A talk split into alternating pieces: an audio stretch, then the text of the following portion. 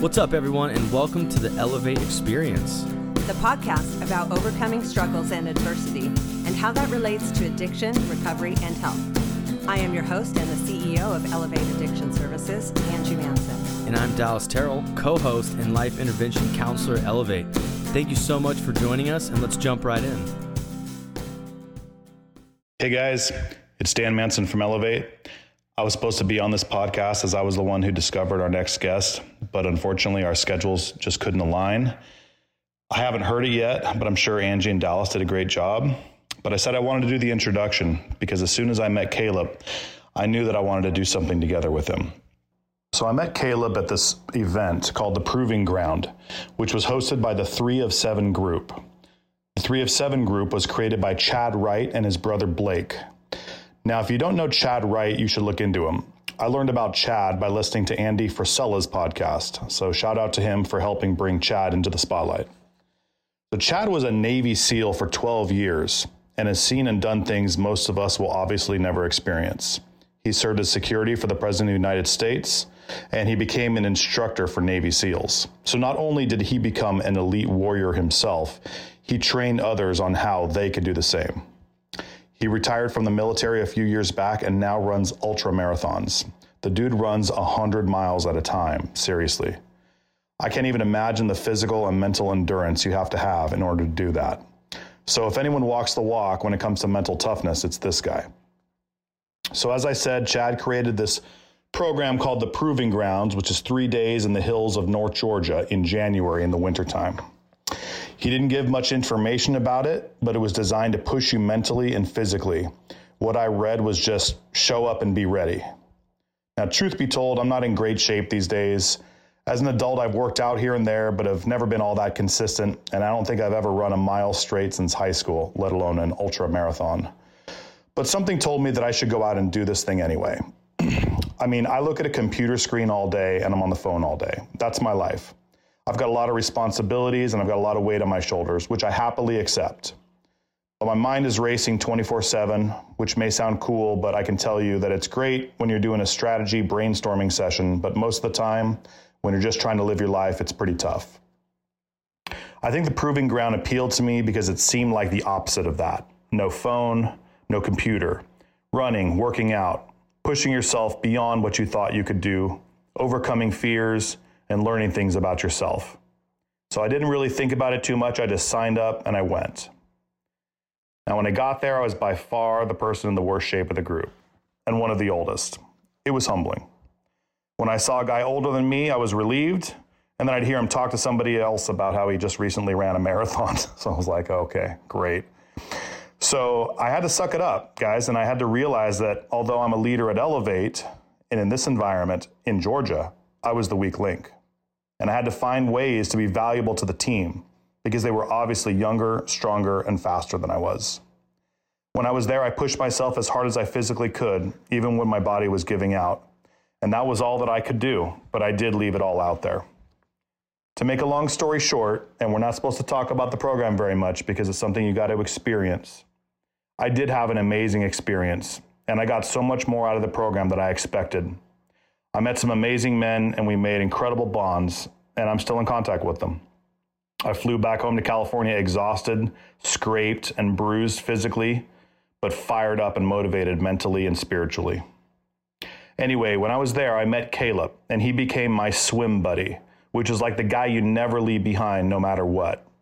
We were responsible for each other, and to be totally honest, he carried me quite literally at one point during the last challenge, he actually physically carried me so I could finish it. He told me his story, and in fact, he told the story to the whole group. It was really inspiring to me, and I knew right away this guy was special and that he had a lot to offer to the Native American people and to the recovery community. This dude is a dynamo of energy and positivity. Guys, he ran the Trail of Tears, which is 835 miles. He literally ran 835 miles. This guy is a beast. One last story before I turn it over, and the one that I feel really defines my relationship with Kallup and the proving ground was the final night there. Even though we were exhausted as a troop and had pushed ourselves through all kinds of challenges, the platoon leaders decided that we should get up at five in the morning and run in the cold and the dark with headlights on our heads. It was 25 degrees. We didn't have to do this. It wasn't required, and Chad wouldn't know whether we did it or not. But we as a group got behind it and did it together because that's what the proving ground was all about. After the run, we settled into a field, we got into a circle, and we turned off our headlights. It was dark and we were warm from the run, but the air was crisp and cool around us. All we saw were the stars up in the sky and shadows of the trees. At that point, Kallup told us he wanted to lead us in a Cherokee war cry. He showed us how to do it, and I remember it being so surreal to be screaming out this war cry led by a real Cherokee under the Georgia stars at six in the morning. I haven't felt that alive in a long time. I only wish Chad would have been there to see it because it was awesome. Anyway, Kallup's a special guy, and I know he's going to do great things. Without further ado, let's hear this interview with Angie and Dallas. Kallup, welcome to the show. Super happy to have you here. I've been looking forward to this for a while. Um, my first question for you is uh, obviously, the intro, we talked about your past and your history. So, what was it like growing up on the reservation? We're going to go way back to start with. Way back. I was actually anticipating this. Um, Darn it! I, that's not the hard question I was looking for. um, well, first, uh, before let me preface that question with just uh, I thank you guys for giving me the opportunity to jump on and just to share my story, my testimony, and and uh, you know the things, my experiences, and um, the things that have shaped me and helped me to get to the man that I am today. So, thank you guys for the opportunity. I really appreciate it. Of course, absolutely. It's good to have you. Man, it's I, I'm I think that you guys have worked with different Native American communities. Yep. And so there's a lot of differences if you go from reservation to reservation. And so living here in Cherokee, we are one of the most fortunate uh, tribes, I would say. I think we are like the top five um, as far as revenue revenue goes with casinos and different things like that, land land transactions. So like we are really we're really fortunate as far as like monetarily goes. Gotcha. Um, growing up here, man, it was. We had a lot of cookouts. The, the community is really, uh, we're for one another you know, or the fam- close knit families. Everybody knows everybody, which obviously can be a bad thing too. So, um, but you know, my first memory. This is this particular to my family. Um, my first memory when I was three years old. I I recall my dad leaving. Three I was three or four years old. I recall my dad leaving one morning, and this is just such a traumatic experience. But after he left, uh, soon after that, there was um, police cars come rolling up the driveway, and I remember them tearing our house apart.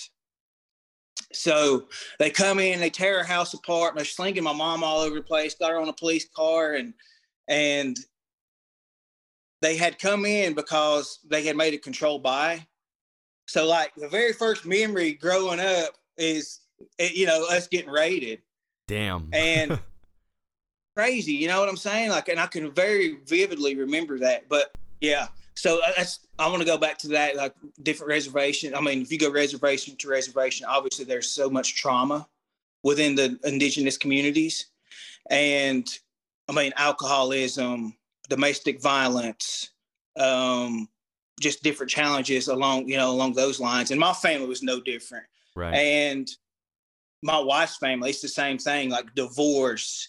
You've got people dying from cirrhosis. You've got people dying from overdoses. Um, just a lot of different health issues, and so like that is very prevalent here as well. And then you mix in the, the the fact that you get per capita here. So every six months, I don't know if you're familiar with per capita, but every six months we get a, a, a check. Mm-hmm. Every enrolled member, and it's grown over the years and it's a really significant amount now. But growing up then, it was just a small check. But yet you have you have that money, and especially if you if you have no um, you don't have the ability to use it wisely or you you're in the throes of addiction you're going to go out and buy a bunch of buy, buy a bunch of dope bunch of drugs and whatnot and so that's that's really prevalent that that really like is something that eh, that has been destroying our community here in cherokee um that's something that affected my life for years and years now i do want to say that as much as that like that chaotic and traumatic event when I was three years old, I had a lot of love in my life. Like my mom and dad were both present. Um, there was a lot of domestic violence. Like it was a very dysfunctional type of love. Yeah. You know, yeah. um, my my dad was a really really hard worker, and like you can travel on the reservation now and motel after motel I can look and like my dad built those things. Like he was a he was a really good carpenter. You know, over at the golf course here, close to uh, right outside of Cherokee, he built a bunch of condos and everything. And so, like, I seen my mom's the same way. My mom worked um, in, in Job Corps for several years. She worked at Unity here on the reservation for a long time, and so I see all this this hard work on one hand, and then I see the dysfunction and the domestic violence and the alcoholism and everything. And so I'm like, what do I do with that? Right. I, didn't, I didn't know. Yeah. And uh, you know, the, like the generational trauma is such a, a key piece in my story because my mom watched her mom's watched her mom get killed, murdered in front of her. Huh. So my mom grew up in children's homes. She was molested growing up, and I have to. I'm, I'm like still unlearning things that that that trauma that was passed on to me, how to deal with situations and circumstances, uh, you know, negatively that she learned that I that I picked up from her and my dad. If that makes any sense. Totally makes so, sense. Yeah. So I mean, I, I see all these different you know, night and day as far as like the positive attributes in my parents and then the addiction, the trauma, the dysfunction, all those different things. And so growing up, I didn't know where to turn. I didn't know what to believe. Like I see my dad working hard, but then every Friday I'm watching all these guys, all these people show up and they're they're buying weed and cocaine mm-hmm. for my dad. You know? Right, right. Yeah. That's confusing. but that's got a little side hustle going on. And he's like, later on, my mom was like, Well, your dad done that so we could have extra things. Right. So you you you could have a life that we didn't have. Right. Now, this is for you. We're doing this for you. Yeah, yeah, yeah. right? You're like, thank you. I think. you and, and the, my dad always, you know, repeated the mantra, don't do as I do, do as I say do. He would but, actually tell you that. yeah. I'm, I'm, sure we've all heard that. And I'm like, well, that doesn't really make sense. I, I was kind of being hypocritical. So I'm just going to do what you're doing. Yeah. Yeah. Yeah. yeah. For sure. You're my dad. I'm following suit. right. For sure. Uh, you know, I mean, it was, we bounced around a lot when I was growing up. Um, when I was eight years old, I remember my sister and I were making paper airplanes and we were doing this to my Leanne, my sister, who's seven years older than me. She passed away in 2019 from an overdose. Oh man.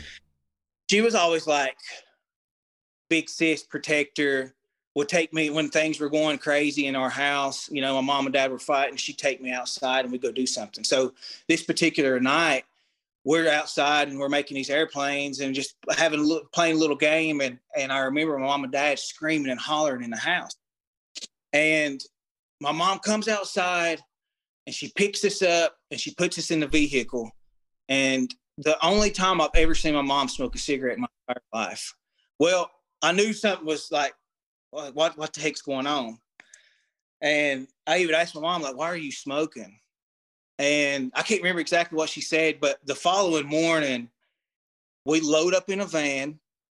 now, mind you, like life's going good, you know, we're in school, we're, you know, we're, we're settled in to this new house that my dad just built. The next morning, we're in a van, we're moving to California. Damn. Like in one night. Uh, and we stayed in California with my mom's with my mom's husband or my mom's boyfriend at the time, and we stayed up there for a couple months, and then we bounced down to Tucson, Arizona. My mom had got a job down there working with a job corps. Gotcha. I got so homesick. I was puking, you know, everything that I ate. I was I was just completely distraught from this move and all this, you know, the everything that was going on, the turmoil and the, the turbulence going on in my life and all the uncertainty. And while I was out there, I remember the uh, the elementary school that I was in in Tucson got shot up by a drive-by, Oh. and so I mean, it's just uh, just so much cra- craziness and chaos, and and I didn't know how to deal with any of it. So my dad, I remember he comes out there. He drives from Cherokee, North Carolina, to Tucson, Arizona, in 27 hours. He got six speeding tickets on his way out to get me. Wow. That's quick. That's a quick, uh, quick drive. Yeah, that, really quick. And on the way home, um, he picked me up, uh, and on the way home, we got we got another speed. He lost his license for five years. He got one ticket on the way home in Arkansas for 135 and a 65. Oh, wow. He, and it was he had to come out there and get his boy, yeah. and he moved us back home. My sister, and my mom stayed out there. So I mean, like you can see all this, all this craziness, you know, and all this trauma going on. I didn't know what to do. I didn't know who I was. I didn't know how I should, who I should be listening to. My mom's telling me one thing, my dad's telling me another. You know, they're constantly at odds, but then I see them together and they're getting along. So it's like, and I don't share a lot of this part of my story, but for some reason it's just coming up in my mind. And so we get back home. My dad and I were living together, and uh, at this point in time, we're like we're roughing it. You know, we're living down one uh, two bedroom trailer, and we got really really close during that time.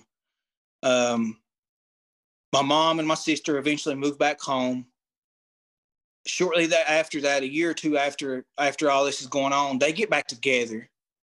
We're all living in the same house. Leanne's starting to sneak out. You know, she's running away. Can't find her for two months. Oh, damn. Oh, wow. Uh, my mom and dad are continuing to be in this just this toxic relationship, and they're staying together for us, which was just ridiculous. You know, looking back on like don't do it for the kids you know what I'm saying? don't do it for us like Right. this is hurting us more than anything and it was it was about that time that i started developing these awful migraines and i was going to uh is it a neurologist it is a neurologist isn't it I think so. Yeah. I was going neurologist and they couldn't figure out what was going on with me. And they kept giving me these different uh, migraine medications, non narcotic. And finally, it just got to the point where I was in so much pain, the doctor gave me Stadol. So I don't know if y'all are familiar with Stadol. no, I don't think I've ever heard of that. What is it? So it's a really strong narcotic that I think it's one of the only drugs that they can give to women in labor during their pregnancy. Narcotics, you know, they, like- they they like to get, they like to prescribe. Mm. Now that was how long ago? Twenty years ago. I'm sure they probably don't do it now, but at Yeah. the time, that's That was their protocol back then. Yeah, just pres- write a prescription. Here you go. yeah. Sure. Take Uh, this. Fix They- that. and that was the mentality back then. My friend uh, who got pregnant before me, she was a smoker, and they they told her to keep smoking through her pregnancy because they thought that would be less stressful for the fetus than quitting smoking. And that was only crazy. twenty what twenty? Well, I guess twenty eight years ago. That was a while ago. But yeah, that was the Yeah. mentality: is they'd rather have the mom chilled out than thinking about what it was actually doing to the baby. Right. Rather than any kind of healthy alternative, you know. Yeah. Right, Yeah, right. yeah, We've yeah, come yeah. a long way since then. I don't think it's protocol Yeah. anymore. well, I hope not. You never know. Um, so they they prescribed me this this narcotic, and I'm 11 years old, and I can remember the first time that I took Stadol. Wow. Like it just completely blew my mind. It, it it it helped me escape everything that was going on in my life. I mean, along with take knocking the migraines out, but it was shortly within a month or so that I was like, my mom was coming and saying, Kallup, where's all your Stadol gone? Like you you should whole bottle of it. And I was a lot like, of headaches. I don't, I don't know. I, I, don't know. I think Leanne's been taking it. I think. Yeah. Throw the sister under the bus. yeah. Which wasn't, you know, too far from the truth because I'm pretty sure that she was getting some of it as well. But I mean, I was going in there all the time. You know, I should have been taking it only when, you know, I was having a, a migraine, mm-hmm. and I'm taking it every day. So I remember my mom puts it into her panty drawer, you know, because that's the safe place to put everything. Nobody's yeah. going to ever look at. Yeah, especially your kids. Yeah. so I found it, and I began to have a sense of what's the word I'm looking for. I was I was I noticed that my mom had a lot of other medications in the. Uh, I love the way that it made me feel. I love, like I said, it helped me escape and everything and I didn't have to worry about the stress and anxiety in my life. So I noticed all these other medications in the medicine cabinet. And I get on I get on the internet and I'm researching all this and, and I find out about benzos. Mm-hmm. And I'm, I'm 11 years old and I'm having to put my the chair. I'm so short. I put the chair up to reach into the medicine cabinet. And I remember I took um, Klonopins for like two weeks straight every day. Wow. And a side effect to one of those is having hiccups, continuous hiccups. And so I'm walking around and I'm, I'm I, for like literally two weeks straight, I'm, I, I cannot get rid of the hiccups. And my mom's asking me, why are you, why are you always, you know, why you always got the hiccups? And so I played off and one night about two o'clock in the morning, I'm sneaking in there, I'm getting into her, her Klonopins, And she comes around the corner and she sees me standing on the on the chair and getting into the medicine cabinet. And she's like, damn, I knew. I knew you were taking those. And and so um she took, you know, she put everything up. She started uh, talking to the doctor about, you know, all these red flags that I was showing. But that that was the the time that my drug use started. Pretty young. And it helped. Yeah, it really was. And so like I said, my sister, she's, you know, I'm, I'm 11, so she's about 18 at the time. And I was, I, I seen the people that she was hanging out with, you know, and I thought that that was, that was the, you know, way to be cool. Of course. And so peer, yeah, peer pressure played a huge role in me, in me using and wanting to fit in, right? I, I needed to have that sense of acceptance I mean, but coming from all this all this trauma and you know not not not knowing who I should be with with my mom and dad and so it helped me to to be to feel accepted and to do all these things so that you know I could fit in with the crowd. Yeah, and I'm sure you looked up to your sister too. Like she was probably the the stable one. Like she was always there. She was always normal. She was always cool. I'll follow. Yeah. I'll follow suit with her. Yeah, and we both have yeah. similar things with older relatives uh, leading the way, and we just wanted to be part of that cool group of the older, uh, the older relative for sure. Yeah, um, you know, I, shortly after that, I got involved in the in sports, which was a saving grace for me for a long time. Of course, and just having a, a sense of purpose and having a group of friends that were aspiring to do something, you know, and, and just go out and have fun and, and, clean fun, you know, was really important and probably, I mean, saved my life, honestly, for a number of years. And so I, I got heavily involved in sports. I, I ran cross country. Uh, I played football. I played basketball. Now, mind you, during this time, I was constantly, now looking back, I, when I share this, people are always like, raise their eyebrows at me, like, why you done that? But like, I went from the goth group to the jocks, yeah, to the, the rednecks. I was constantly changing my appearance, my appearance, and how I how I dressed and how I acted, and I was a follower. You know what I'm saying? Like I didn't know how to to stand up and be a leader. Of course. And to stand for something, you know, to have some values because I just had so much just so much chaos in my life that I didn't know, you know, what was the right way. Um, so I continued to uh, progress going to parties. I, I stopped having migraines. They got me on a different medication that was a non-narcotic, and so that that kind of went, that went away. But then I, I kept going to these parties and everything, and I remember the first time, but sitting on the back of the of the bus heading to a football game when I was 16, my junior year, and one of the guys he pulls out a bag of meth, and he's like, "Hey, you want to be Superman tonight? Let's put this in our water bottles." Oh man! And changed the game. Changed the game. How'd you play that night? Lit- Aggressive. Football game, game in my life. yeah, yeah.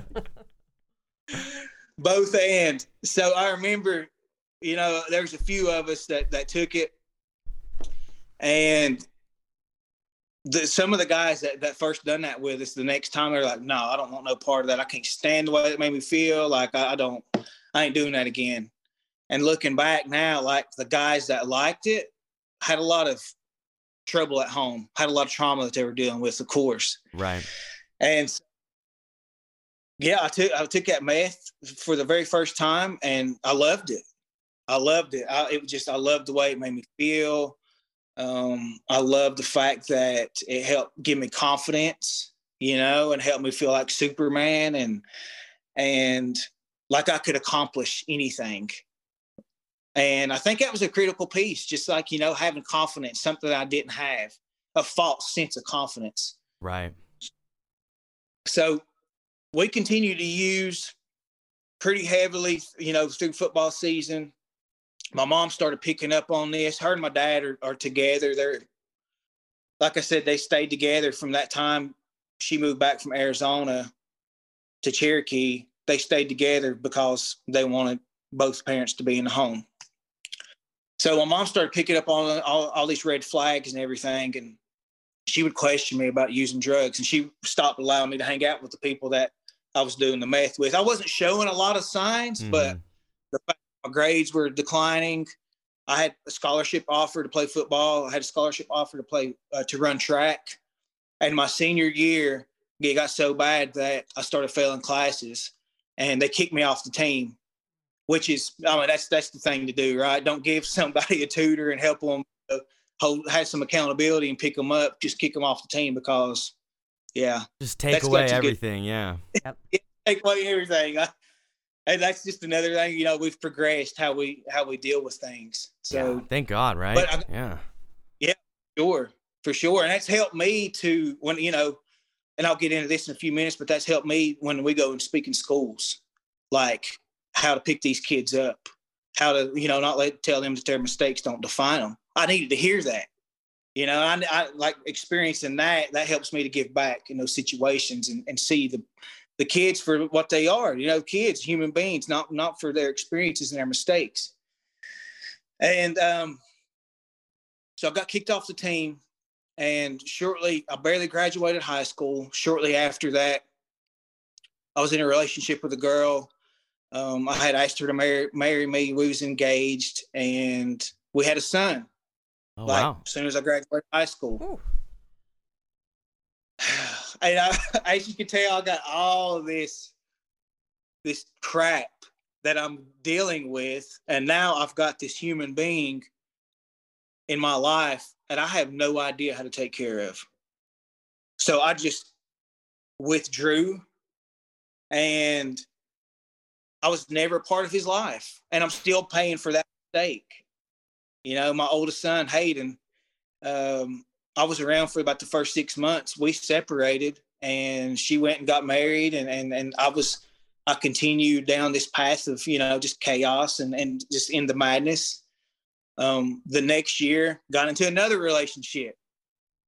I uh, had another son, uh. almost to a, a year, almost to a day a year almost to the day apart.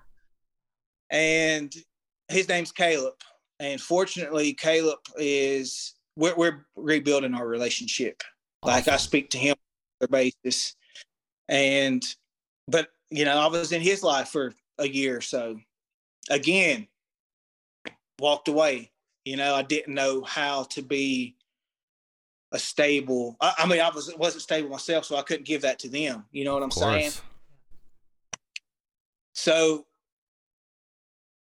I'm continuing to use. Um, at this time, I'm, I'm, just I'm drinking a lot. I'm started. I mean, I'm smoking crack. I'm that was that was my biggest thing was the hard drugs, like the meth, the crack, the cocaine. That that was that was my vices during that time. Never held down a job. I kept bouncing from job to job, and I remember um, in 2013, I got a I got a call. I think it was 2013. No, excuse me, it's 2011. My dad has stage four pan- pancreatic cancer. Now, mind you, I'm I'm self-medicating all the time. I just got fired from a job that I had with the tribe because I was high on the job. I was doing a pill deal and I backed into a vehicle and I went and failed a drug test. so Damn.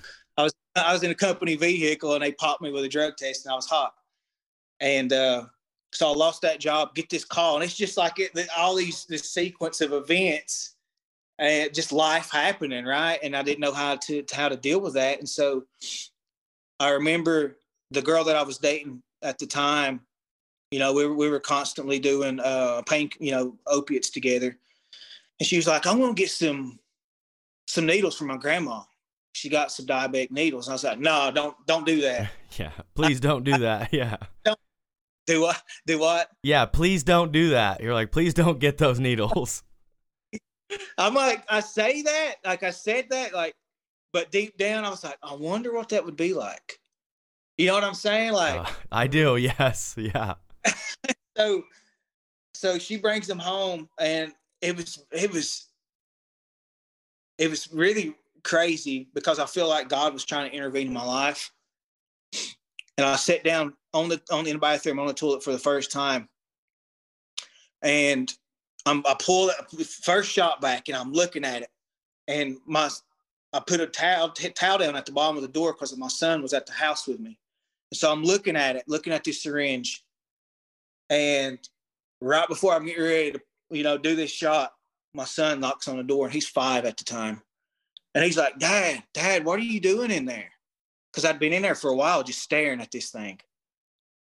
And, you know, I think that that that happens several times in our lives, you know, like God the divine showing up, like trying to intervene and stop us and help us from hurting ourselves. Mm. And I didn't listen. You know, I just completely broke. I was like, I'll be out in a minute, son. And I done it. And that was, you know, it was all downhill. I mean, it was it had been all downhill, but it re- my, really changed my life at that point in time. Um, my dad got, I moved in with my dad thinking I'm going to take care of him, you know, and, and I couldn't even take care of myself. I didn't have a job. Um, I was beginning to get into the that time in my life where I couldn't be trusted. Right. Anything and everything wasn't chained down. I was stealing, and you know, to to habit. Um, and so I moved in with my dad, and and I start taking his pain pills and everything. And I'm kind of uh, there's a point to where he would sell them to me, but then he realized how control, how out of control that I was. That he was like, "No, I'm not. Like, I'm not going to be any part of it. You need to, you know, you need to go get help." And it was really thinking back on it. I, it was really heartbreaking. Um, he come in one time, or the bank calls him, and I remember I was I, this is this is the house that my dad left me after he passed, but I was upstairs, and I could hear him in his bedroom here and the bank called and was like, "You're missing a lot of money."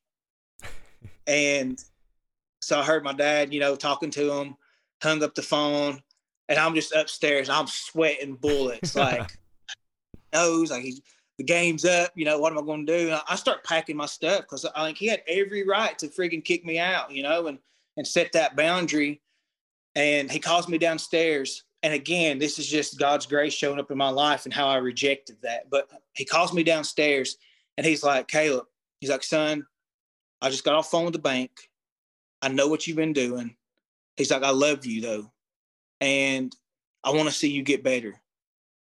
Now, you know, he could have been pissed and, and kicked wow. me out and whatever. It was just like that, that love that you hear about, right? I mean, just the unconditional love and it broke me down for a moment.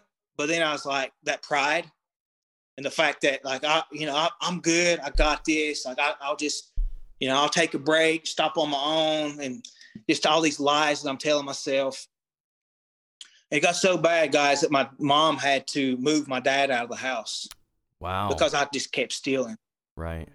And had to intervene, huh? Unfortunately, there was no consequences for my actions, you know, and and that was a huge part of my story. Like my mom and dad had so much trauma and, and and and, crap that they were dealing with, and they wanted to give us a better life, so that we don't have to go through and struggle like they went. But you know that struggle produces that strength, right? I needed to I needed to fall on my face.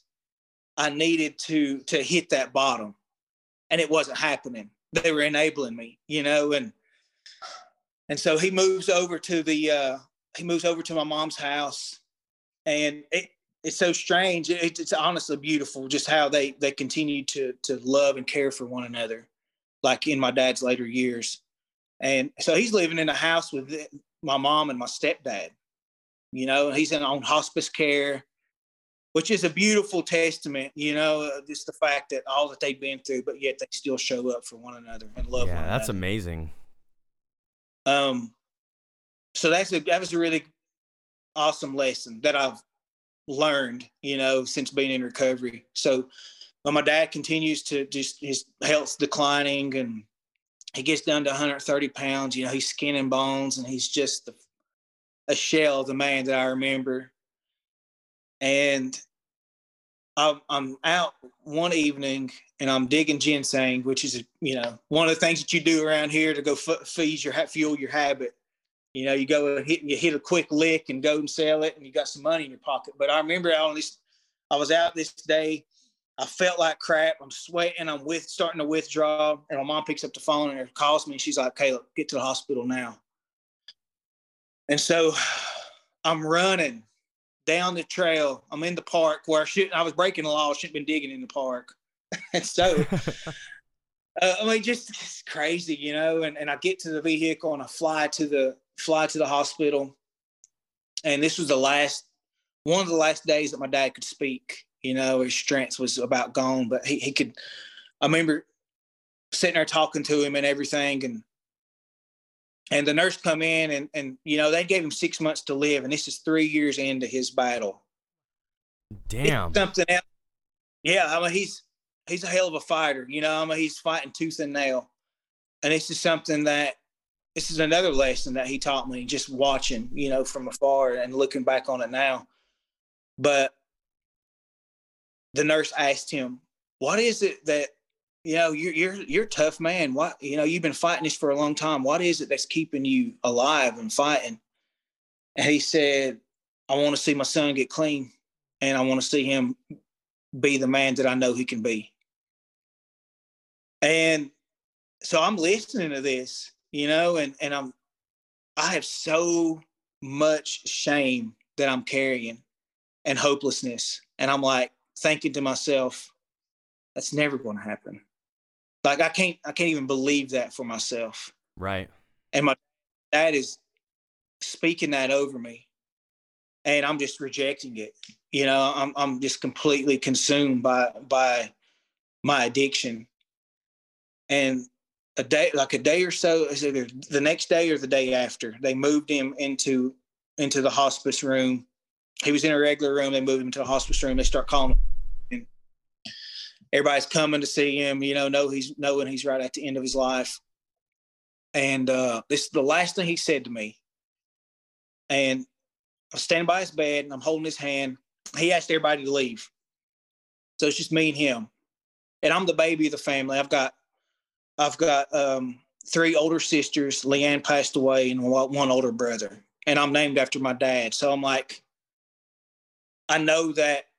And my dad took care of, you know, he was the baby. And he took care of his brothers and sisters. He took care of the family. He always had this company. He always gave our family jobs. Like he always helped people out. And so, like, you know, growing up, he would instill that in me. He's like, you're going to be that same man that I was for my family. You're going to have to take care of our family you know, I got off track, way, way off track. And so I'm standing by his bed and he was like, asked me, he said, Kallup, where did I go wrong with you at? And I, I'm thinking like, well, you know, Where do we start? yeah. well, here, you know, then I'm like, but he done the best that he could, you know, with what he knew. And he said, uh, Kallup, you're going to be, he's like, I'm not worried about you. He's like, you're going to be, you're going to do great things for our family, for our community, and for our people. And I'm like, that's such a profound prophetic word. And I was like, what the hell? Like, there is no way. There is no way that that, that is me. Like, I'm never going to be any of that. I literally, like, I remember the sweat was just rolling down my face because I was withdrawing so bad and I felt like crap. And I'm like, he's lost his mind. And the next day, um, I'm in I'm in the bathroom in his hospice hospice room, and I can hear his heart rate and uh, his heart monitor and it's beeping and it's beeping, and it flatlines. And guys, I, I literally had a needle in my arm the moment that my dad passed away. it sent me in such a downward spiral that I had turned into that that I couldn't even be beside my dad's bed when he's taking his last breath that I'm in the freaking bathroom shooting up. And I was like, you know what? I've I'm just I'm be better off dead. I can't do this. And one thing that I always try to speak over people now, you know, there's this, there's a scripture says hope deferred makes the heart sick, but a longing fulfilled is a tree of life. And my dad, like speaking that word over me, even though I didn't get it then, that was a longing that I had. I needed to hear that. I needed to, for him to say, "I believe in you, regardless of everything that's going on." That that this chapter can still have a great ending. And, but it didn't. It didn't hit. It still didn't hit. It still didn't hit my heart. So I continue. I left the hospital. I kid you not. I, I mean, I left the hospital. I called my dope dealer. Meet me at the casino boom, right back into the madness.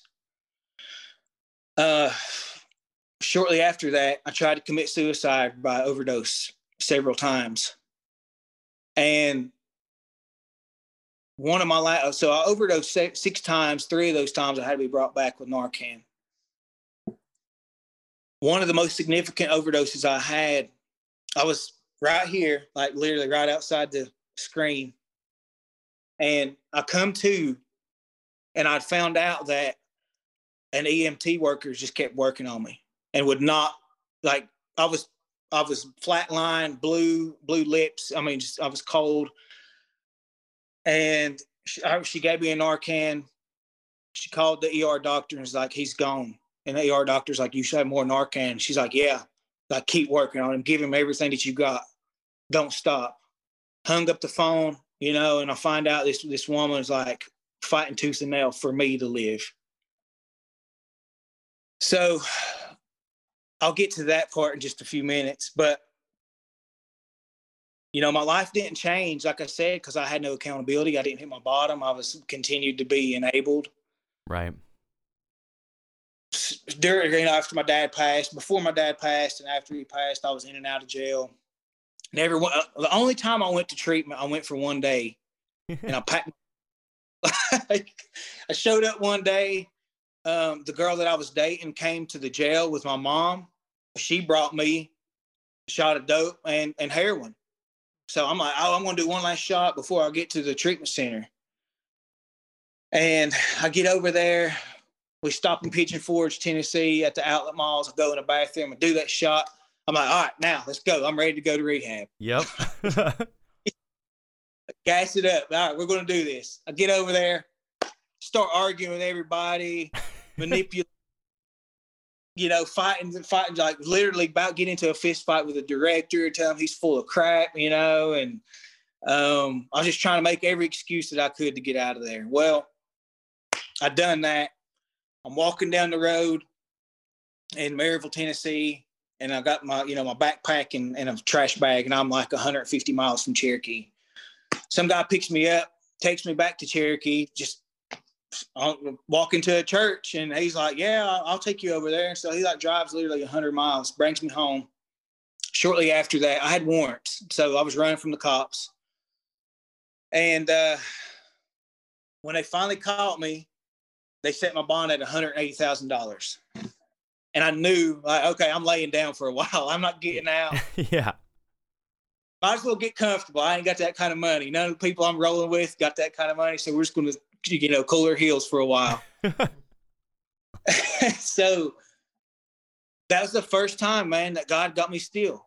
He set me still and I knew and I made peace. And I started to I started to experience and entertain this thing called surrender, you know, and how it like seeing how transformative that it was.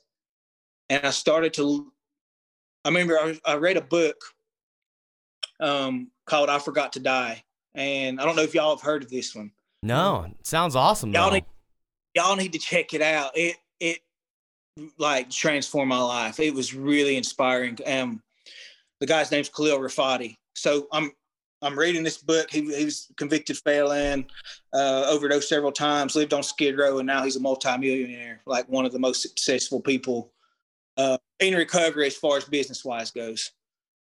So, anyways, I'm reading Khalil's book, and he talks about like not being able to get into the mirror, and so, at one part, one part of his book, and so I started getting up every morning, and I would look at myself in in that piece of metal you know, it's not even Yeah. weird. So I'm looking at looking at myself in the metal, and I'm like, Kallup, I love you. You're amazing.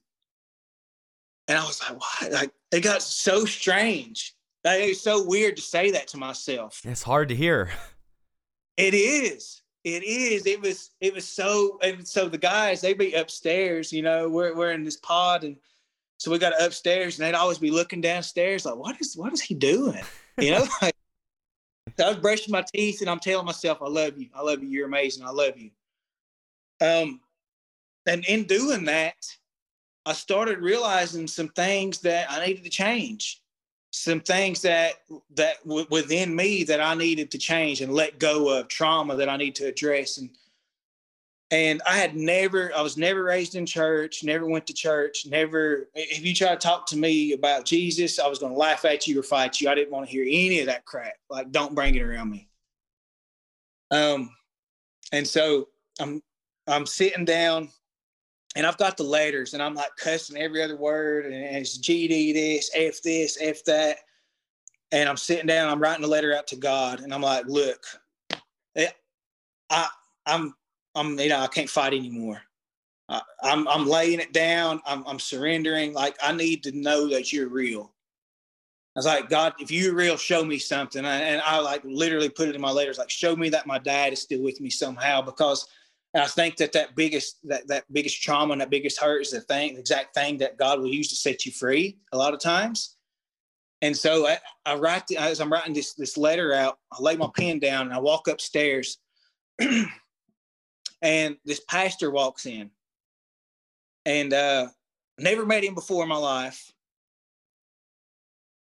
I'll come back down the steps, like literally after 30, 30 seconds after I lay my pen down, and I, I first thing I notice is what he's wearing. You know, he's got the same shoes on, he's got the same pants on, same belt. His his shirt's tucked in the same way. Like everything is to a T. My dad. Like he's got a flannel shirt. Everything is the mustache is trimmed the same way. He wears his his watch to the inside of his wrist, which is very you know that's that's not that's not common. Not at all. And I'm like, what the heck's going on here? And uh, my dad had a particular way that he would shake hands with me. He always put his left hand out and put him put him on top of ours, and he'd wink at me and say, "I love you, son." I always shake my hand like that. And so I walk up to this pastor, comes into the pod, and uh, he's like, "Hey, my name's Pastor Terry," and shook my hand. He put his left hand over ours. He's like, "I'm here to, share the gospel with you and let you know I love you, son," and winks at me. And I'm like, Damn. whoa, what? Like it There it literally, I was. wrecked. I was wrecked, and for the first time, looking back and seeing how God tried to show up in my life, like it was when I had completely surrendered and got out of my own way that I that I seen like, okay, this is God showing up.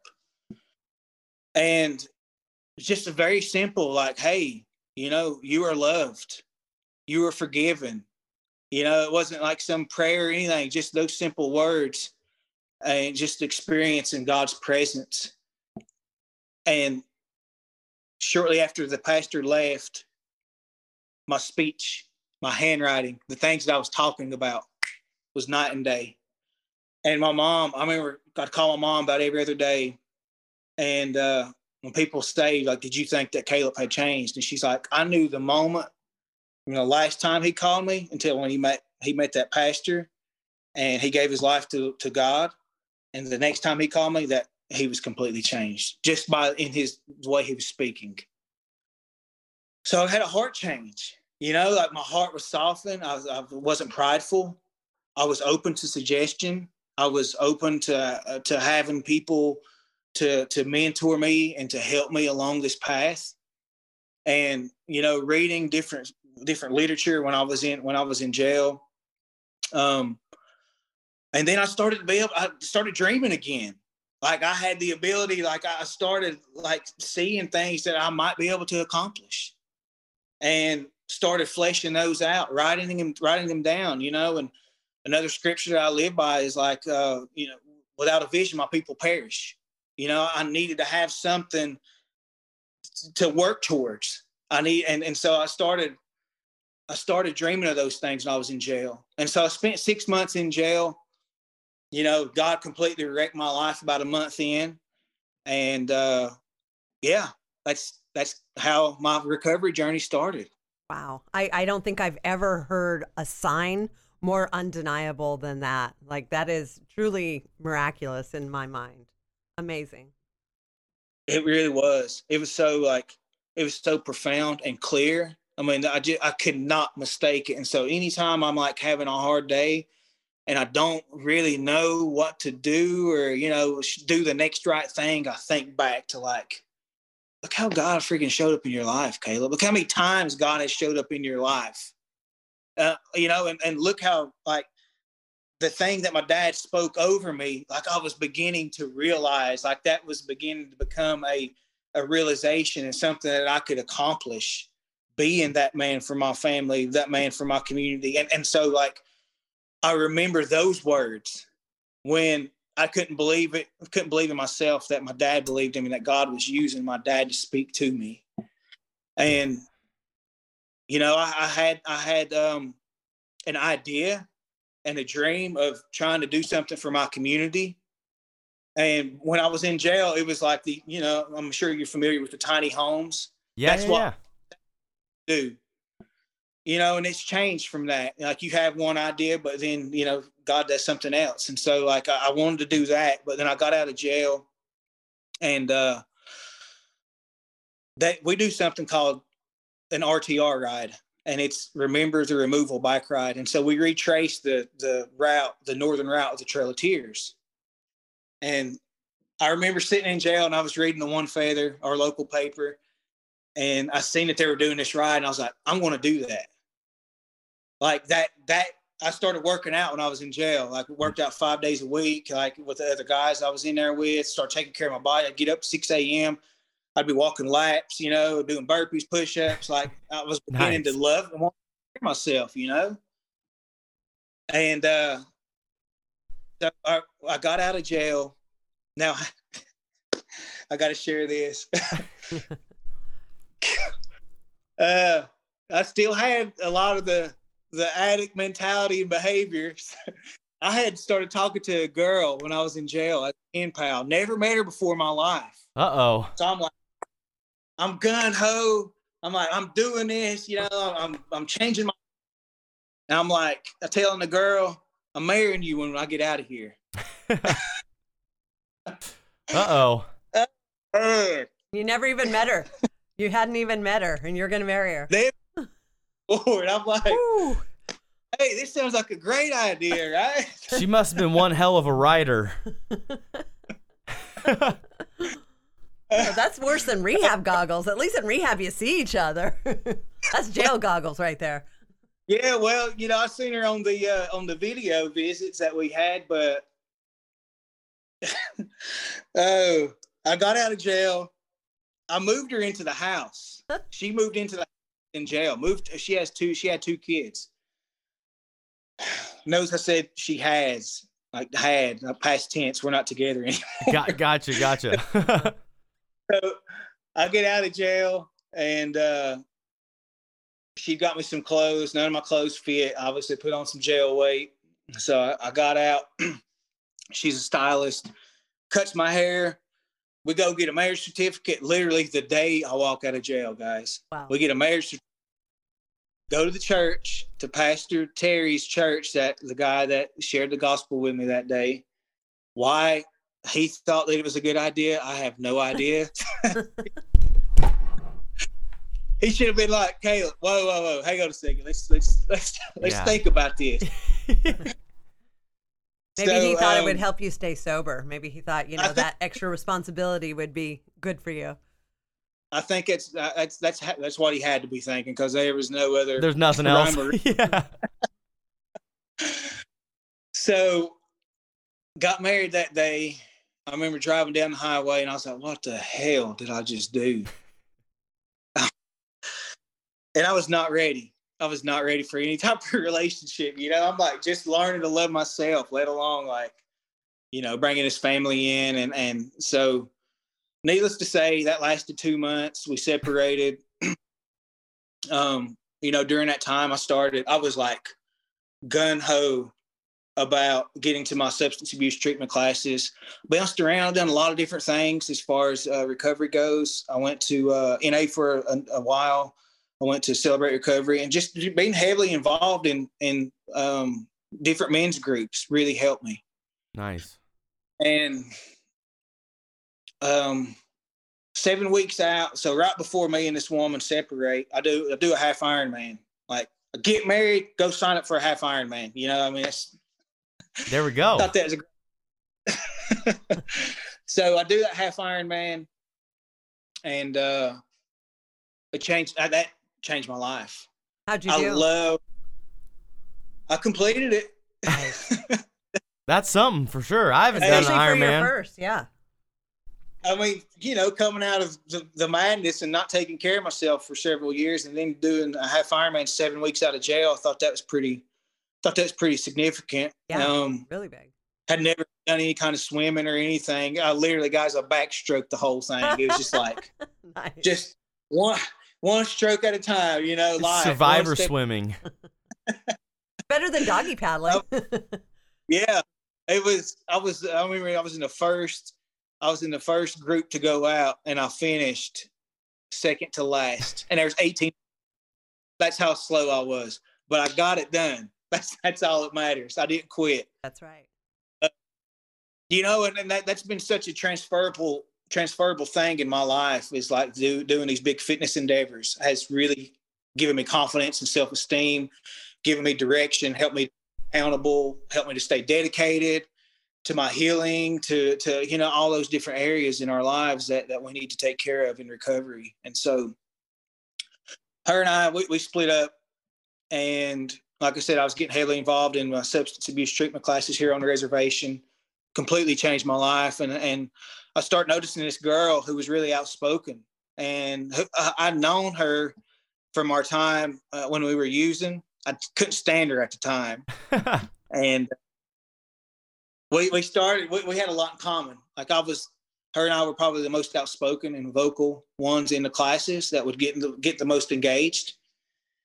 And uh, well, you know, we're going to different meetings together. We're running with the same groups and stuff, and and uh, that's uh, that was my you know she became my girlfriend. She's my wife now, but you know, Caitlin. Um, you know, we got started getting really close and everything, and and so developed this relationship that was you know she's in recovery, I'm in recovery. You know, we, we get to we understand one another, and all those things that come with that, but also like you got trauma, I got trauma. We got to take care of ourselves, you know, individually, so we could be the good together collectively. And uh, you know, just having just holding each other accountable to those things and um, back to that RTR ride, I remember wanting to do that when I was in jail. And so I go and try to apply for this. And little do I know that they don't accept convicted felons. So I'm, I'm, you know, I'm like, what, you know, guys, like this is the exact reason, you know, somebody in recovery that this would be really beneficial because it's a really long, it's an application process. You get to learn, um, you get to learn a lot more about our language it's like it's really it's this huge journey that you get to partake in, you know, and a big honor that you get to do this. And you and said it was a, a, bike ride on the Trail of Tears. I'm, i just want to make sure. I, yeah. And how yeah, how long is that? Just uh, just so we can understand what exactly you were going for here. Uh, a thousand miles. Whew. A lot of miles. So you do a as a group. It's a group ride, and um, so there's three tribes within the or three bands within the Cherokee tribe you got the Eastern Band here in Cherokee, North Carolina, and then you've got United Keetoowah Band in Cherokee Nation, and they're in Oklahoma. Gotcha. Well, the RTR riders are made up of Eastern Band members and and Cherokee Nation members, and they come together every year and they do this. And I remember I got so I was ticked off. I was going around, I was calling council members. I was trying to get this rule changed. I went up in front of the council, in front of the chief, and uh, I was like, "Hey, we need to revisit this this rule, you know, like and take it case by case, because obviously you don't want to have certain individuals out on the ride, you know, some of the for whatever reason, a number of reasons, and uh, they were like, "No, we're not doing it." And I remember, I remember standing up in front of my council, in front of my whole tribe and everything. It was on, it was televised on TV, and I was like, "Look, if y'all don't let me ride the bike, I'm going to run it." and they all scoffed, they laughed, rolled their eyes, like, yeah, whatever, Kallup. And uh, so I started training. I was like, I'll be, I'll be damned. I can, like, I can do this, you know, like I, I overcame that. Like, this is nothing. And so I started training, putting in the work, putting in those hard yards, those miles, early mornings. I was getting up, I was running to my friggin' SAT classes, you know, during break, it was a two hour class, so we had a 15 minute break. I was running on breaks, like I was, you know, completely zoned in to getting this thing done. And uh, Caitlin and I, our relationship began to blossom and and along this journey, and seeing her seeing me put in this work, like really, really inspired her. She was smoking at the time, mm-hmm. and so she knew that um, she wanted to hang out and be around, she's going to have to run at, some point. like, so she's like, well, can't be them, might as well join them, right? So I remember she uh, she done her first mile and and she called me. She sent me a picture of the mile and everything. So she would she would do get on the treadmill, run, and she get off, start smoke cigarettes. And so like seeing how how she's how her life's trans transformed, how it transformed during that journey she started taking care better better care of herself started putting her health first you know i mean not as as well as mental health but physical health and uh you know i i put in seven months of work and then on may 14th i started uh, at the Kituwah mound which is a really sacred place for us it's where like we had a, a village back in the day so it's got this mound in the middle of a field and all those people that doubted me council members chief um, they all showed up for a send off. Wow. And was like, yeah. So that was cool. That was cool. And and my brother and I have always had a strained relationship. And just the power of recovery, you know, putting in the work and and and and healing and taking care of yourself and just watching how, you know, the, the gifts of recovery, those restored relationships. But my brother showed up um, to sit to, you know, congratulate me and wish me luck and when he showed up, so when I was when I was used and somebody broke into my house and stole a the last urn that I had with my dad's ashes in it.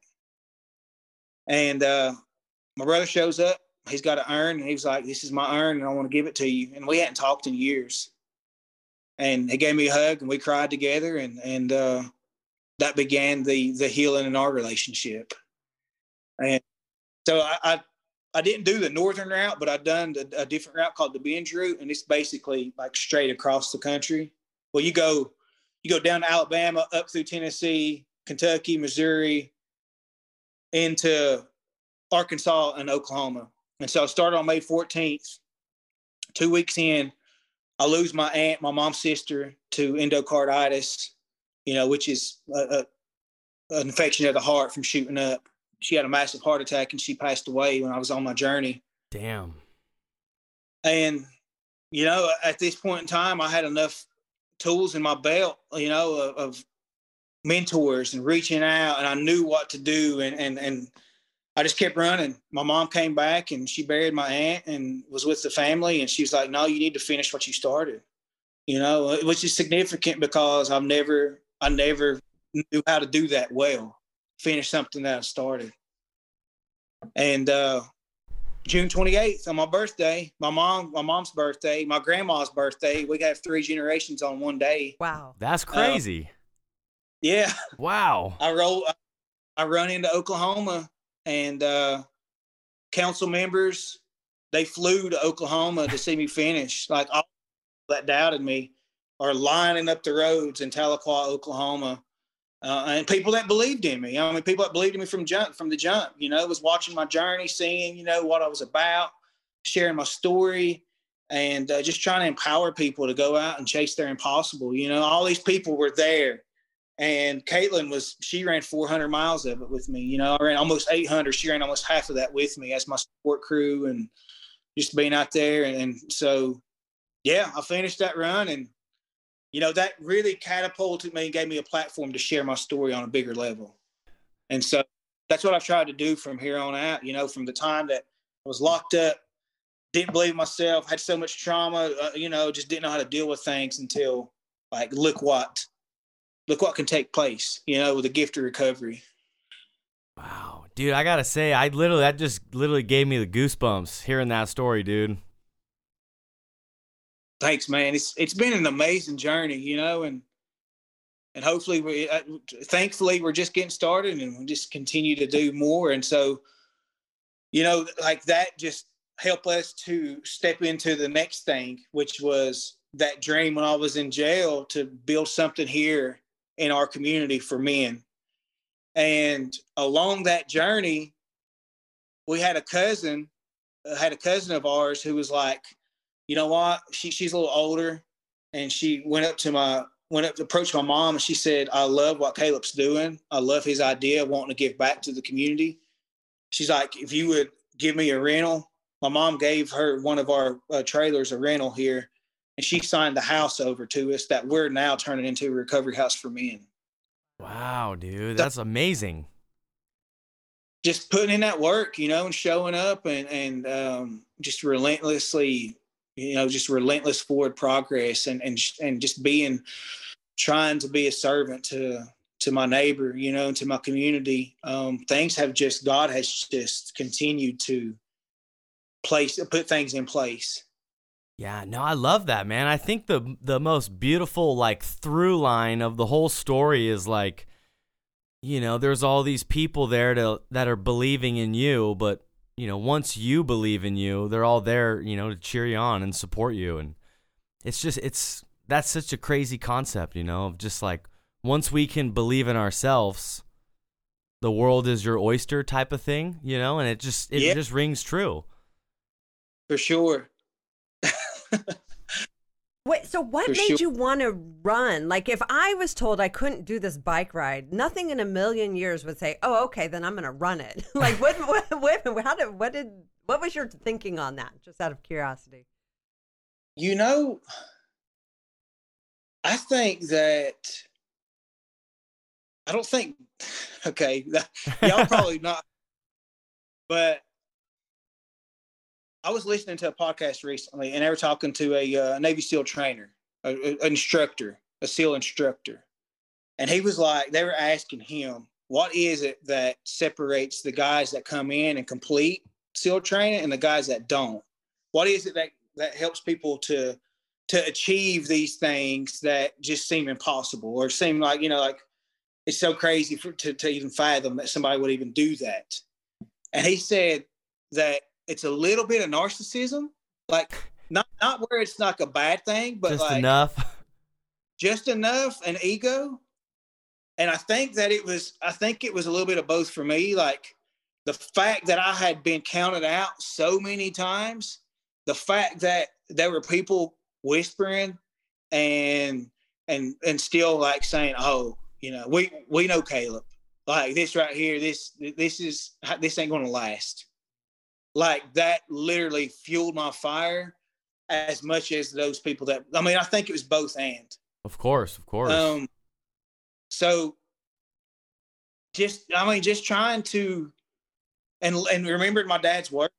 You know, it was all of that, all of that encapsulated helped me to be like, you know what, I have done enough of just getting by, just existing, just taking up space, not being the the the one that God created me to be. That I'm going to go out and attempt this, and the worst that's going to happen, well, I'm going to fail.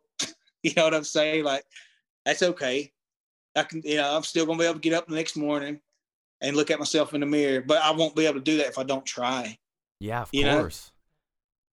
Yeah, that's Um, amazing. you know, they kind of say too when you accept like the worst case scenario, then you're good. The worst case Yeah. is you fail and run a, a lot of miles. Like that's still cool. Right. yeah, that's no Yeah, big deal. So when I want to go back to that story I was telling you about a minute ago, the first time that I go and and pick up Caitlin for for a date,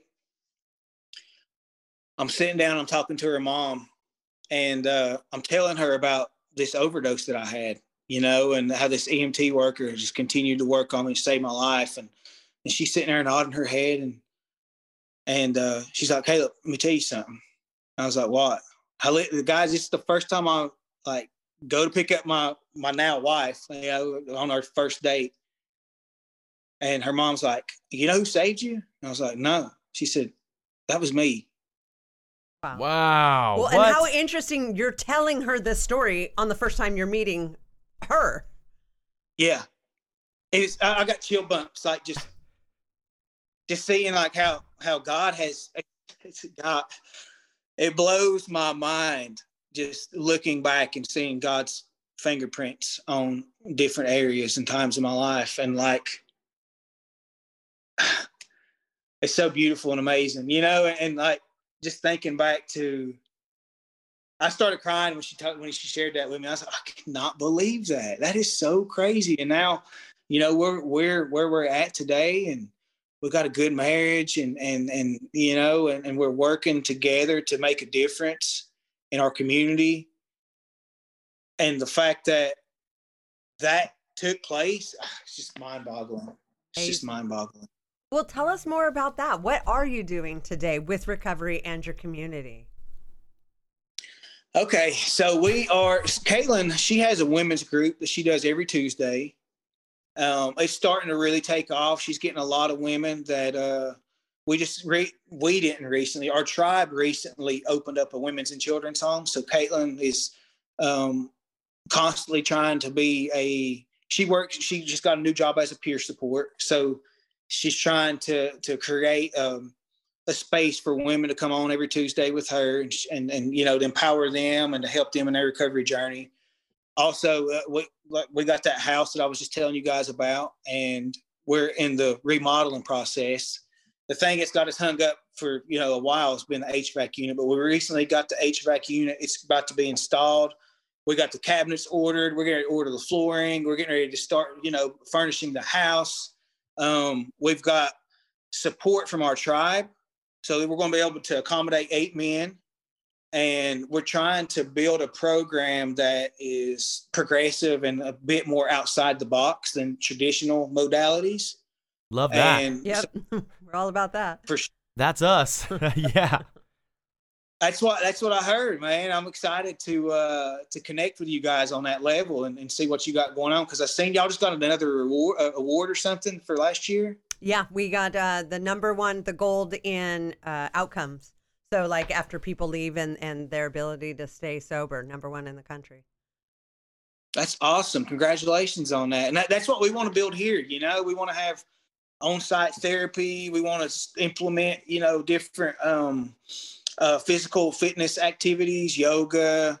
Uh, we we I don't want to get too far off track, but in 2000, so I ran the Trail of Tears in 2018. In 2019, we biked the Pacific Coast Highway. Wow. Um, and so along that along that journey, we made a, a group in Col- Pueblo, Colorado, and they've got a program called Addict to Athlete where they do Yeah. and implement cross. And so it's uh it's not a residential program; it's it's an outpatient type program. Yeah, yeah. But No, I've heard of them. Have you have you heard of them? Yeah, yeah, yeah. I follow them on Instagram. yeah. They have a podcast So- and stuff too. Yeah. I think I think you might be talking about a different Addict to Athlete, Oh, really? but I know I'm talking about because I'll follow their podcast too. Yeah. So we met these people in Colorado, and what's different, we, we're thinking about bringing their program um, here to Cherokee, is they have buy-in from the judicial and court system. So when these when when they got um, their client, I mean the people that's on probation, coming to their to these CrossFit classes and and recovery classes afterwards, you got probation officers in there and police officers working out with the people that they were overseeing. oh, wow. so that's- you're building community and support that you don't normally see. You know what I'm saying? right. Yeah, kind of bridging the gap. For sure. And advocating for people, not just be like, you need to show up at my office and give me a drug test. No, it's like, I'm going to come and support you and work out with you Yeah. and see you as Dude, that's So- beautiful. Wow, that's amazing. Yeah, we'll do fitness The- competitions with the clients, and so and and a lot of times we'll work out together with them, and it really, it is a bonding. You're in battle together. It is an amazing experience when when we can all work together in that manner. But um, never thought about having the cops and and probation up. That's just amazing. I love that. Yeah. Yeah, I'll have to uh, share their information. It's uh, Sheena and Rob Archuleta.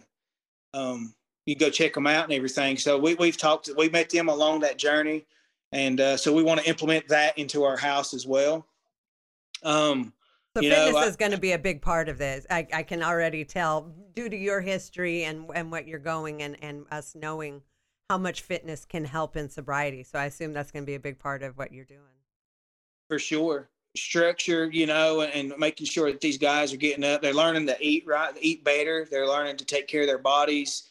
You know, like I said, having on-site therapy, going to different, uh, giving them access to different groups, figuring out, you know, what their recovery looks like, and uh, yeah, I mean, things are coming together. You know, we're on the precipice of getting this thing opened up here this spring. We're hoping so.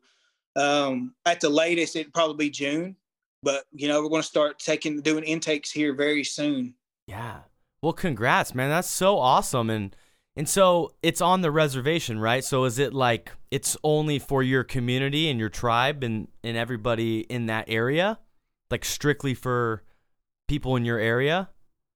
you know i'm thinking that we've made such uh, we made a lot of connections across the country you know we do mission trips out to uh, pine ridge reservation we got oklahoma Gotcha. and we got a lot of friends out there and so like once we get this open if our friends out there know somebody that needs a program and needs to get away from their you know people places and things then we'll probably open that up to other people to come as well and then we're also going to have at least we want to have two beds for non-enrolled members for people outside of our community here locally right. so we want to just have we want to have buy-in.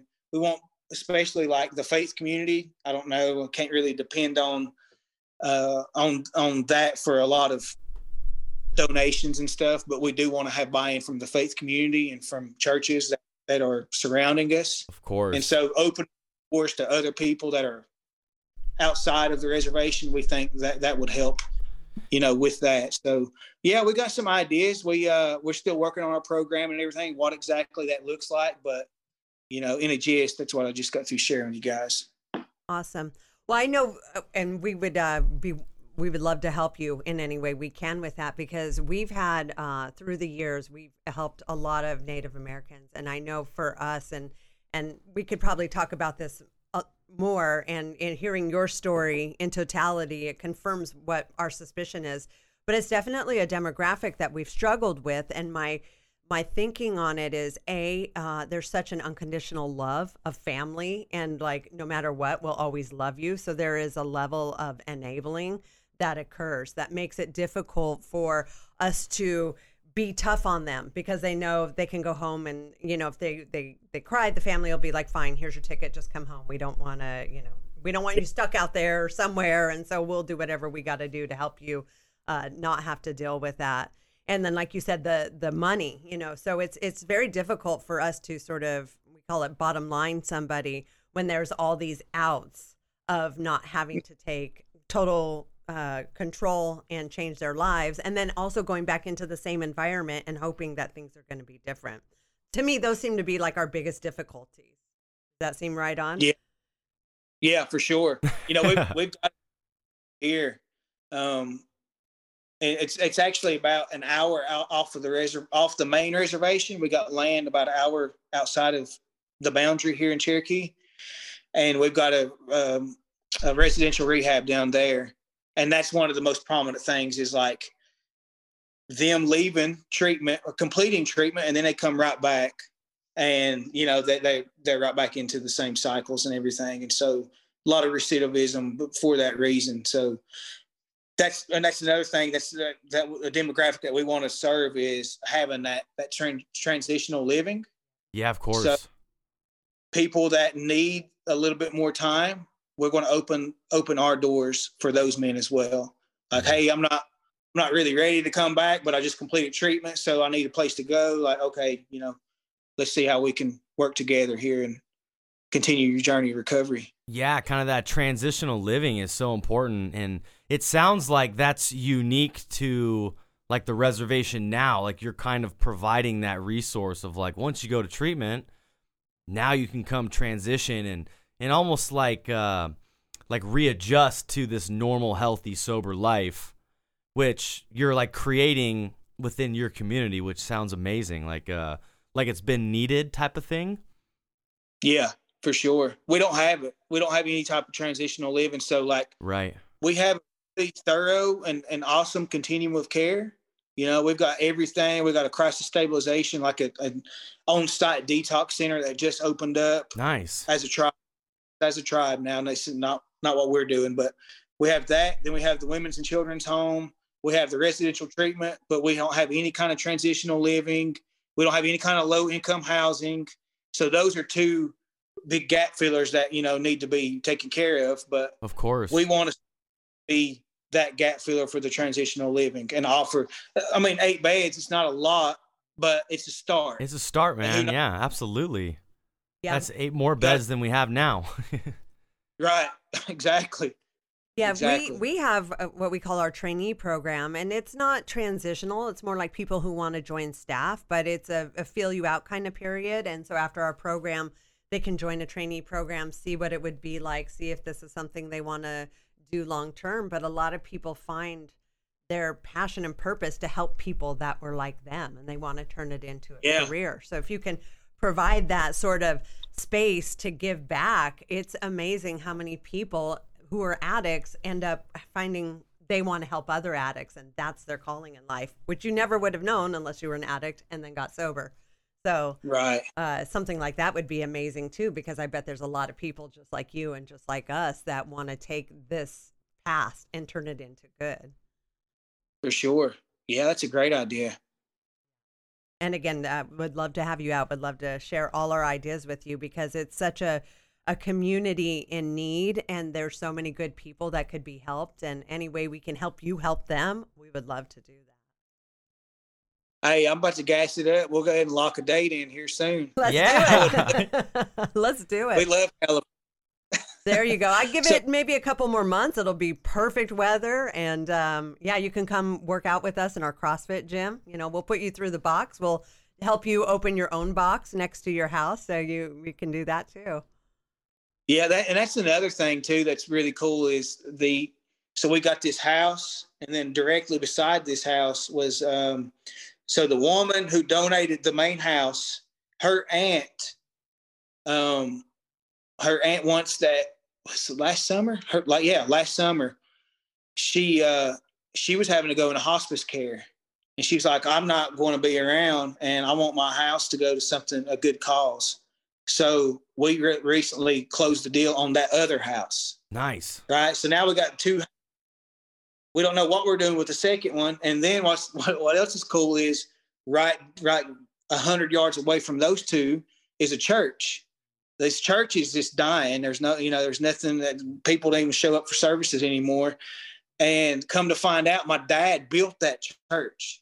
Wow. So like we got these two in this church that we possibly might be getting in the near future that my dad built. So just like just the restorative, you know, power of recovery and just watching things kind of fall in place, you know, it's been beautiful and awesome to to witness and be a part of. Wow, no, that's huge, man. Well, it sounds like, you know, it's like they say, you know, you start doing the right things, the opportunities start landing in your lap. You know, once you're for sure, once man. you're able to see them, they're all they're all there. And uh, yeah, I'm, I'm so glad to hear that that's happening. You know, with with you personally, but as well as as your community. You know, and you like all the issues you were dealing with. Somehow, you're also the dude to solve all of them. You know, and be like the change that you want to see. You know, like yeah, with great power comes great responsibility type of thing. Yeah, and as far as addicts, you were one of the worst. So you know, there's nothing, there's nobody you can't help because you know the depths that you went. yeah, yeah, for sure. Mm. It's it's been it's been a cool journey, you know, and man, I, I can't wait to uh to just have this thing open and seeing men come in and their lives being transformed, families being restored, generational curses broken, you know, these these traumas that are that are going to be healed and taken care of, and the fact that I was standing beside my dad's bed and he said that this is going to happen and it's fleshing out. You know what I'm saying? I'm able to walk it out, and I'm just I thank God. I'm just really thankful for to be where I'm at today.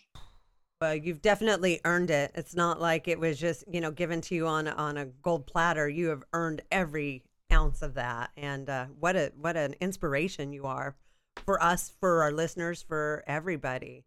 It's amazing. Thank you guys. I really appreciate it. This has been it's been pretty quite quite the conversation. Like I said, I don't I don't I didn't pull some of those. I've never pulled some of those stories out and shared, but uh, I, I love being vulnerable and um, you know one. There's a story I, I want to share this real quick because I think we're getting pressed for time, but um, the power of our story, right, and our testimony, and how like that is the most important currency that we have is our stories. And uh, being a follower of Christ, I heard this the other day, and you, guys might be able to relate to this, I'm sure. But when Jesus walks into the upper room and he shows his wounds to Thomas, so Thomas will believe, it's it was given us, each and every one of us, permission. Like we heal others by showing our wounds. We heal others by being vulnerable and putting ourselves out there and letting God do the work, right? And so I just wanted to share that with you guys. Like we're we're all wounded healers, and we all need to be sharing that with one another, and you know, walking beside each other.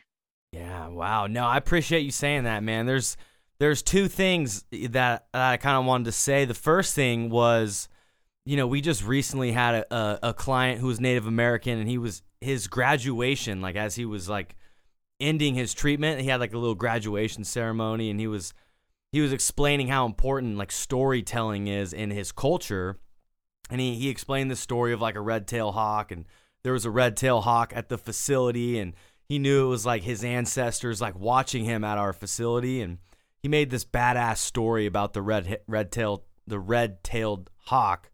Um, so i wanted to acknowledge that because that was a super cool story just kind of like you said. And um, also in the recovery community and narcotics anonymous alcoholics anonymous treatment it's very like private. It's very anonymous. It's it, we like to tell our story to each other but Mhm. rarely do we just openly tell these stories you know? And i think what you're saying is there's a lot of power to to being vulnerable to telling these stories to showing our wounds.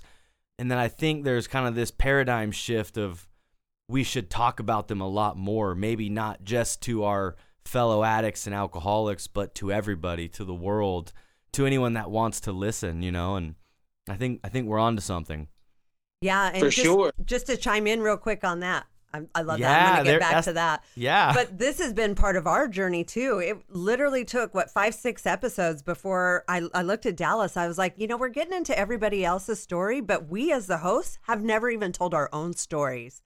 And it's been a journey this last year to start telling my story uh, openly and share that because it, it wasn't part of the modality. I, you know, it was just all new, and and I'm really, I, I, I really. I want to say jive, but that's a weird word. I really like what you said because I feel that is the power because the stories are the power. Hearing the depths and the connections and and the hope and the miracles like that is the power of why we're doing what we're doing why you do what you do so why not use that For sure. Yeah. so Love it. the shirt stigma slayers is this uh do you have this copyrighted tell me about it because i love it I've got a friend. I will send you the link. She puts out some awesome uh hang on one second. Low battery. Yeah, she puts out some awesome apparel and stuff. So I will shoot that over to you. yeah. I love it. Yeah. I love it. I think that's just- what we're all trying to do. It's like, you know, just because you were an addict, that doesn't mean you're always an addict and you don't have to be treated or act like an addict. And, and look at the powerhouses we are now. We should show that off. Yeah, you you see addict and junkie and, and alcoholic, whatever, fill in the blank, and then like let me show you what I'm capable of doing and being, you know, a productive member. Like I mean, just slaying that stigma, you know. Yeah. Love that. yeah, we're gonna have to get a T-shirt for sure. For sure. 100%. I'll, I'll send you guys the link. Okay. We love that. Yeah, please do, man. And Kallup, thank you so much for being on the show, dude. It's been a pleasure. I think the last thing I wanted to say is is listening to your story and like I felt inspired to get sober, even though I've been sober for like seven years. It- I was like, oh man, like sobriety sounds so cool, and I'm like, dude, you've been sober for years, but like I still had that feeling, you know, of like, holy crap, this is crazy. Yeah, and you definitely inspired me to push harder with my, you know, fitness, you know, set a goal out there, not you know, it's not just showing up and staying healthy. It's like let's push ourselves a little harder and go for a really unachievable goal. That just sounds amazing. You made it sound maybe because you made it sound really easy, but it's I'm like, "Oh, I could do something like that." so You can absolutely. yeah. You know, I always try to keep something on my on my calendar. You know, and the next thing that I have is I, I'm trying to be the first from my tribe to qualify for the Olympic trials in the marathon. Oh, so oh wow. I've got it's the three year goal. Like, and I need that. I need that consistency. I need that that dedication, that accountability to my to my training, my nutrition, all those different things. And uh, I'm already trying to have the mentality and the uh, the dedication of an of an Olympian. They know us. you want to continue to help me grow and and heal and inspire. So yeah, put something on the calendar, Angie. Yeah. We're doing it. We're, I'm, I'm going to do it. I'm going to find something. Hey, we need, we need to get y'all out here sometime and show y'all around the reservation and stuff. would love that. Yeah, we would love that, dude. We would love that. Maybe when it's a little warmer though. It's kind of cold there right now, right?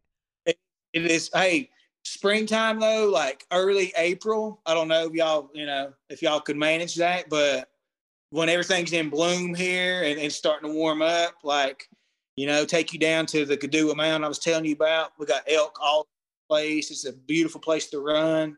Like, yeah, we got to get y'all out here and, and hanging out with us some. yeah. Would love that. Would love that. Yeah, no, let's do it, dude. I, well, I'm all for it. And I think last question, Kallup, was where can uh, where can our audience find more of you? Like Instagram, you know, is there any videos of you training for the Olympics to like the Rocky theme song, anything like that? Where can they find you?